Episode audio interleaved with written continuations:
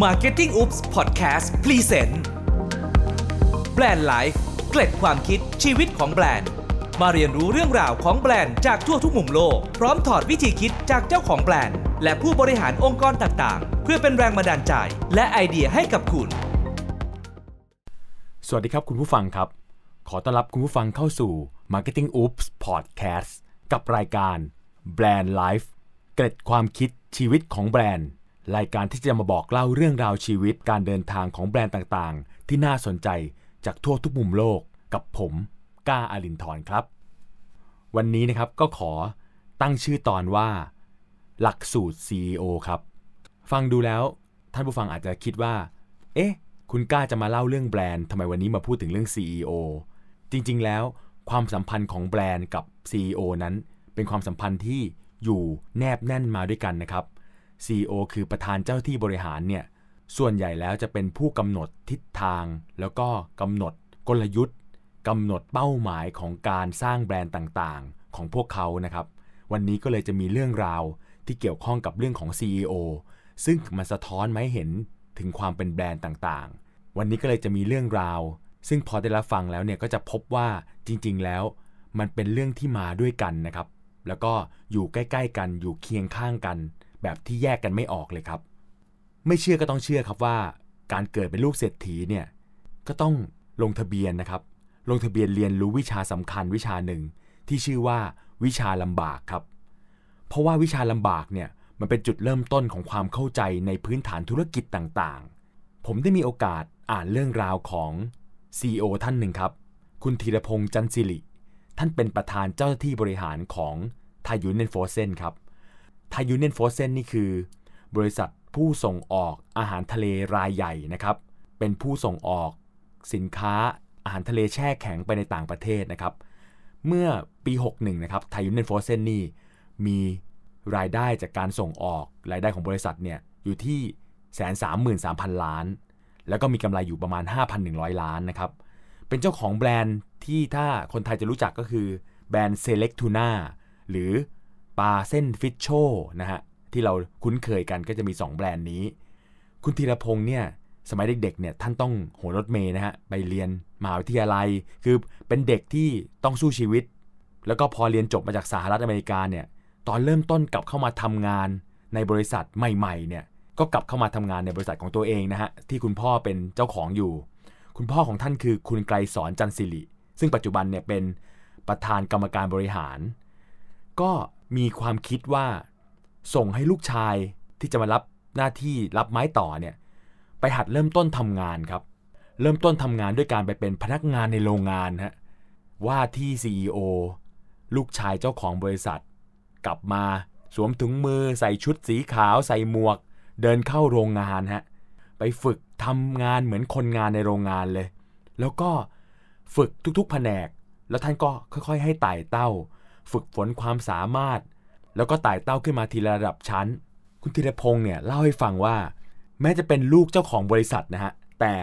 พอถูกส่งไปเป็นพนักงานธรรมดาธรรมดาเนี่ยก็เป็นพนักงานธรรมดาจริง ๆ คือไม่ได้มีสิทธิพิเศษอะไร คือคุณพ่อก็จะบอกผู้จัดการโรงงานไว้ว่า สามารถสั่งงานได้ทุกอย่างเลยนะทำได้ทุกอย่างเหมือนเป็นพนักงานปกติ แถมยังโดนรายงานความประพฤติ คือมีรายงานพิเศษ ส่งตรงถึงท่านประธานบริษัท คือรายงานความประพฤติของลูกชายเนี่ยส่งตรงไปถึงท่านประธานบริษัทโดยตรง โดยท่านประธานเนี่ยท่านให้สัมภาษณ์แล้วก็ให้เหตุผลไว้ว่าแบบนี้ครับ เหตุผลของท่านก็คือ การที่ให้ลูกชายเนี่ยได้สัมผัสประสบการณ์แบบนี้เนี่ยจะทำให้ลูกชายได้เรียนรู้ แล้วก็เข้าใจธุรกิจของตัวเราเอง อย่างลึกซึ้ง ซึ่งสำคัญมากนะครับ การเข้าใจธุรกิจของตัวเองอย่างลึกซึ้งเนี่ย จะทำให้คุณเข้าใจหัวอกหัวใจของพนักงาน ซึ่งแน่นอนเลยครับว่าการเข้าใจหัวอกหัวใจของพนักงานเนี่ยมันจะเป็นรากฐานสำคัญในอนาคต เรียกได้ว่า เรียนรู้เรื่องงาน แล้วก็เรียนรู้เรื่องคนเนี่ยไปพร้อม ๆ กันเลย อันนี้เป็นวิธีการสอน สอนโดยให้พบกับประสบการณ์จริง ๆ และแน่นอนครับ พอเข้าใจถึงประสบการณ์จริง ๆ ของการทำงานแล้วเนี่ยในอนาคต การกำหนดยุทธศาสตร์ของบริษัท หรือการกำหนดยุทธศาสตร์ของการสร้างแบรนด์ ก็จะกำหนดยุทธศาสตร์ได้อย่างแม่นยำครับ คุณไกรสอนอธิบายไว้ครับว่า ธุรกิจของท่านเนี่ยเป็นธุรกิจที่ต้องทำงานหนักครับ มือต้องเลอะ แล้วก็มันไม่มีเรื่องความสวยความงามครับ มันเป็นธุรกิจที่ใช้แรงแล้วก็เป็นธุรกิจที่เกี่ยวข้องกับการคัดสรรวัตถุดิบ ต้องฝึกทำจนเป็นทุกกระบวนการครับ แล้วก็ CEO เนี่ยก็เล่าให้ฟังว่าเคยนอนในโรงงานมาแล้ว เรียกว่านอนมาเป็นหลาย ๆ ปีครับทำให้เข้าใจธุรกิจได้เป็นอย่างดีครับ วันนี้ย CEO คือคุณธีรพงษ์เนี่ยท่านบอกว่า ท่านสามารถขูดปลาผ่าท้องปลา แล้วก็แกะกุ้งได้อย่างชำนาญเลย เรื่องราวที่ผมเล่าให้ฟังข้างต้นเนี่ยนะครับ ก็ผมเคยอ่านบทสัมภาษณ์ของท่านมา แล้วก็เป็นเรื่องที่น่าทึ่งมาก แล้วก็วันหนึ่งผมก็ได้มีโอกาสไปสัมภาษณ์นักธุรกิจอีกท่านหนึ่งครับ ท่านเป็น ผู้ก่อตั้ง FN Outlet นะครับ แล้วก็เป็นผู้ก่อตั้งธุรกิจแบรนด์ Fine Now ตอนนั้นผมได้สัมภาษณ์คุณปรีชาส่งวัฒนา คุณปรีชาเนี่ยท่านได้เล่าแนวคิดให้ฟังครับว่า ในการอบรมลูกๆ ซึ่งปัจจุบันเนี่ยลูกๆก็เดินดำเนินรอยตามนะครับ ก็มาเป็น CEO เช่นเดียวกัน แล้วก็เป็นผู้อำนวยการฝ่ายการตลาดในตำแหน่งต่างๆ ท่านก็เล่าให้ฟังครับว่า ส่วนหนึ่งในการอบรมลูกๆเนี่ยก็จะฝึก ให้ลูกๆไปเริ่มต้นชีวิตในการทำงานที่ร้านอาหารของครอบครัวครับ ซึ่งตอนนั้นเนี่ยร้านอาหารมีชื่อว่าร้านขนมจีนเส้นสด คุณปิชาท่านให้เหตุผลไว้ครับว่า การทำธุรกิจร้านอาหารเนี่ยมันเป็นงานหนักครับ หลาย ๆ ท่านที่เคยเปิดธุรกิจร้านอาหารเนี่ยคงพอจะเข้าใจครับว่าธุรกิจร้านอาหารเนี่ยมันต้องมีงานหาวัตถุดิบ งานเสิร์ฟงานบริการ งานเรื่องการเงิน งานเรื่องการบริหาร แล้วก็งานเรื่อง ห้องครัวซึ่งเป็นงานหนักรวมทั้งการล้างถ้วยล้างชาม เก็บกวาดต่างๆ ท่านก็ให้ลูกๆเนี่ยไปฝึกฝนฮะเริ่มต้นชีวิตที่ร้านอาหารของธุรกิจในครอบครัวก่อน ซึ่งงานร้านอาหารเนี่ยมันเป็นเรื่องของการนำเสนอสินค้าครับการขาย แล้วก็เป็นการบริการไปพร้อมๆกัน ลูกๆเนี่ยพอไปที่ร้านเนี่ยก็จะได้เรียนรู้เรื่องการขาย ได้ฝึกฝนการบริการ ได้ฝึกความอดทน ซึ่งทั้งหมดเนี่ยครับคุณปิชาบอกว่า มันจะเป็นพื้นฐานที่ดีที่สุดในการรับผิดชอบงานใหญ่ ๆ ในอนาคตครับ ไม่เพียงเท่านั้นครับ พอผ่านงานฝึกงานในร้านอาหารของครอบครัวแล้วเนี่ย คุณปีชาก็จะชวนลูกๆนะเดินทางไป ไปหัวหินกัน ไม่ได้ไปเที่ยวนะครับ บอกว่าจะพาไปหัวหิน แต่จริงๆแล้วพาไปโรงงานที่เพชรบุรีครับ FN Outlet สาขาเพชรบุรี ที่นั่นมีโรงงานของเครือไฟนาวอยู่ และก็แน่นอนครับ พอไปถึงโรงงาน FN Outlet ที่เพชรบุรี ก็ต้องไปช่วยขายของครับ ไปช่วยกันจัดสต็อก ไปช่วยกันดูแลธุรกิจอยู่เป็นประจำครับ ท่านอธิบายไว้แบบนี้ครับว่า การทำแบบนี้เนี่ยจะทำให้ลูกๆของท่านเนี่ยมีประสบการณ์ ได้เรียนรู้วิธีการขายกับหน้างานจริง ๆ ได้ลองสัมผัส แล้วก็ได้รับมือกับความรู้สึกของลูกค้าครับ ซึ่งสำคัญมากนะครับ ความรู้สึกของลูกค้าเนี่ยจะทำให้เรามองเห็น วิธีการสร้างแบรนด์ มองเห็นแนวทางการทำการตลาดที่ตอบโจทย์ลูกค้า การได้สัมผัสกับลูกค้าจริง ๆ เนี่ย มันเป็นสิ่งล้ำค่ามากๆ เพราะมันเป็นการรับรู้ข้อมูลแบบตรงๆ แล้วก็ได้รับประสบการณ์แบบที่ไม่สามารถไปเรียนที่ไหนได้ ได้สัมผัสถึงความพอใจและก็ความไม่พอใจของลูกค้า ได้เรียนรู้ถึงความรู้สึกของการผิดหวังเมื่อขายไม่ได้ครับ แล้วก็แน่นอนครับ ได้เรียนรู้ถึงความรู้สึกสมหวังเวลาปิดยอดตอนเย็นว่าว่าขายได้ ขายได้ถึงยอดที่ตัวเองต้องการทำให้ได้รู้ว่าเวลาผิดหวังนั้นต้องจัดการกับหัวใจตัวเองยังไง ต้องสร้างพลังใจอย่างไร แล้วก็ในยามที่เหน็ดเหนื่อยท้อแท้ใจ ต้องเยียวยาตัวเองอย่างไง ซึ่งความรู้สึกแบบเนี้ยมันไม่มีสอนในมหาวิทยาลัย มันไม่มีสอนในโรงเรียนครับ ต้องเรียนรู้จากประสบการณ์จริง ๆ เท่านั้นทำให้จะเข้าใจแล้วก็รับรู้ รู้ได้อย่างลึกซึ้งจริง ๆ ที่สำคัญที่สุดคือมันตรงกับแนวคิดที่ว่า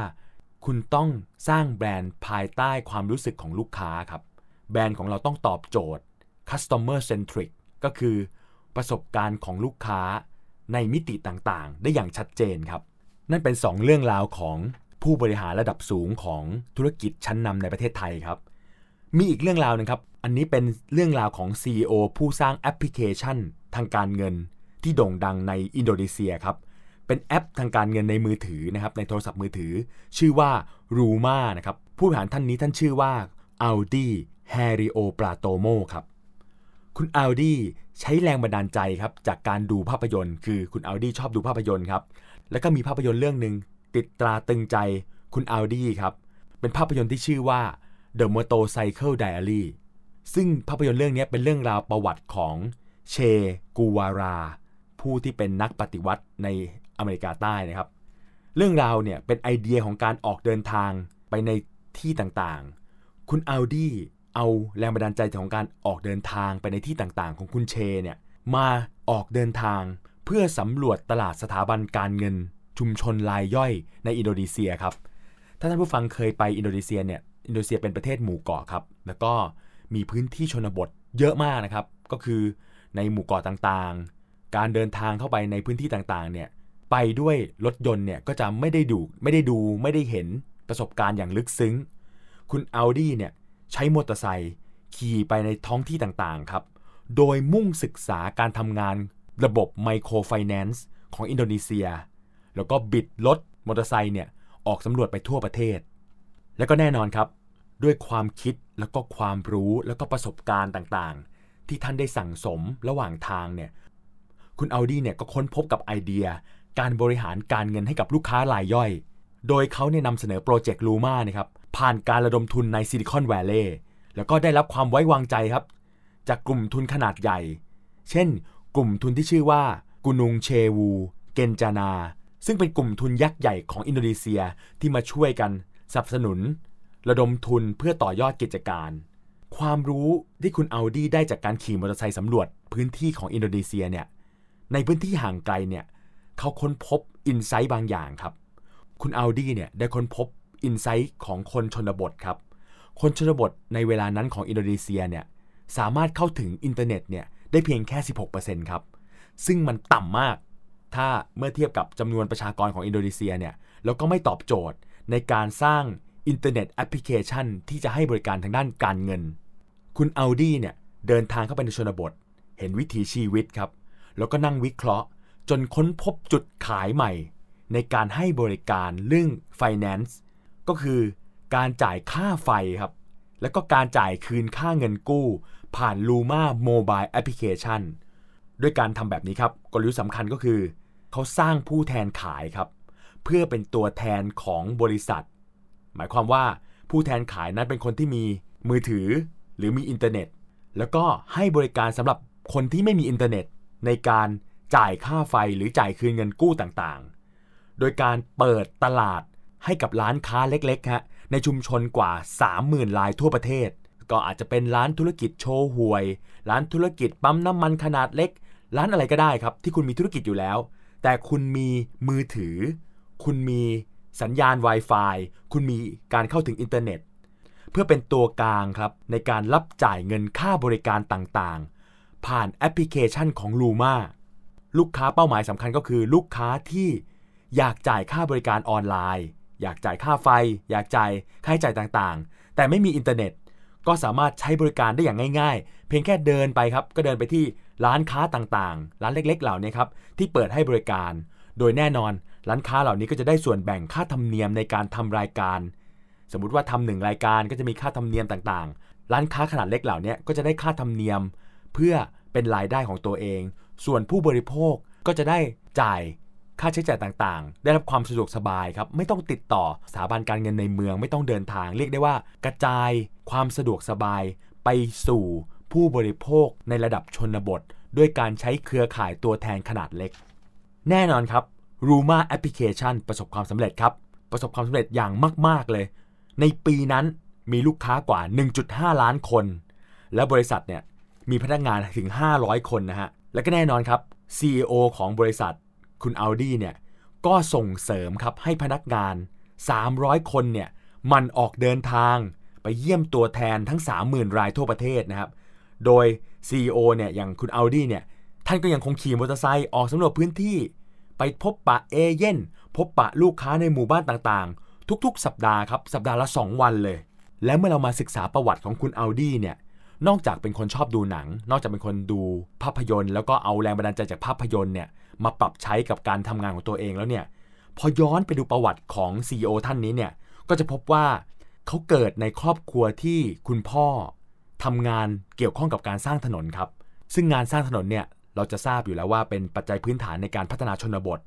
แล้วก็แน่นอนคุณอัลดี้เนี่ยก็ใช้ถนนเข้าไปค้นหาคำตอบใหม่ ๆ ในการทำธุรกิจ